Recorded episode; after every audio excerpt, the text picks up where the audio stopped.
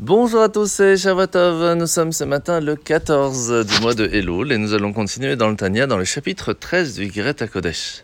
L'Anmour Azaken nous a expliqué hier que, à partir du moment où une personne va prendre la décision de faire une bonne action, il peut le faire de deux façons. La première, c'est de faire exactement ce qui est marqué, de façon stricte, de façon droite, honnête, comme par exemple, lorsque nous parlons de Tzedaka, d'être présent pour son prochain, donner 10 jusqu'à 20% de ce qu'on a reçu comme salaire.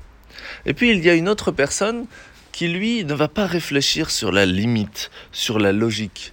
Mais lorsqu'une personne a besoin d'aide, il est présent pour lui, quelle que soit la façon. Et c'est là que Hachem va agir mida keneged mida, de la même façon en retour. Si nous sommes présents pour notre prochain de façon logique, de façon normale, eh bien de la même façon, Hachem sera pour nous aussi présent, pour nous aider dans notre vie de tous les jours.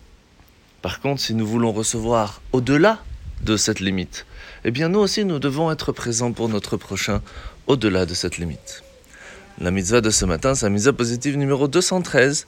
C'est la mitzvah que lorsque nous allons nous marier, il est important de le faire selon les lois de la Torah car c'est ainsi que nous permettons à nos deux âmes de se lier et d'amener alors des enfants de la façon la plus pure. Nous sommes aujourd'hui au début de la parashat Kitavo, où Moshe va enseigner au peuple juif que les premiers spécimens de la récolte, que ce soit le blé, l'orge, le raisin, la figue, etc., devront être apportés au temple et remis au Kohen. C'est ce qu'on appelle les bikurim. Et à ce moment-là, nous remercions Hachem de tous les bienfaits qu'il nous donne.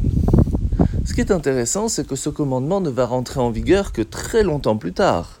Parce que même en rentrant en Israël, nous n'allons pas pouvoir faire cette mitzvah, ce commandement. Nous allons attendre 14 ans avant de pouvoir commencer à amener les prémices. Pourquoi?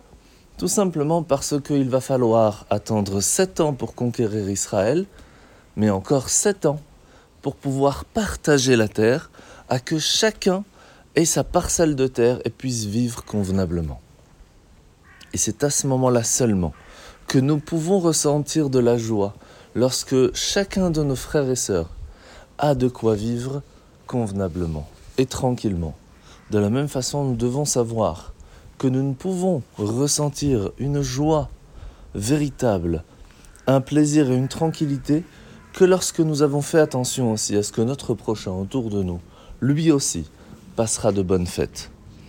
Cherchez autour de vous pour que les fêtes de Rosh Hashanah, Kippour et Sukkot puissent se passer pour tout le peuple juif, autour de vous, dans votre ville et même dans le monde entier, de la meilleure façon possible.